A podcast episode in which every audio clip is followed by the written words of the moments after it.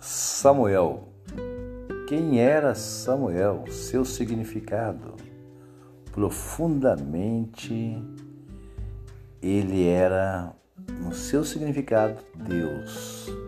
Foi levado com três a quatro anos para viver no templo, na escola sacerdotal e se tornou né, o dos últimos juízes e foi profeta, e ele foi um grande homem de Deus, o primeiro homem, primeiro profeta a liderar a nação de Israel, consagrando-se o primeiro rei de Israel, Saul, e também ungiu o segundo rei, Davi.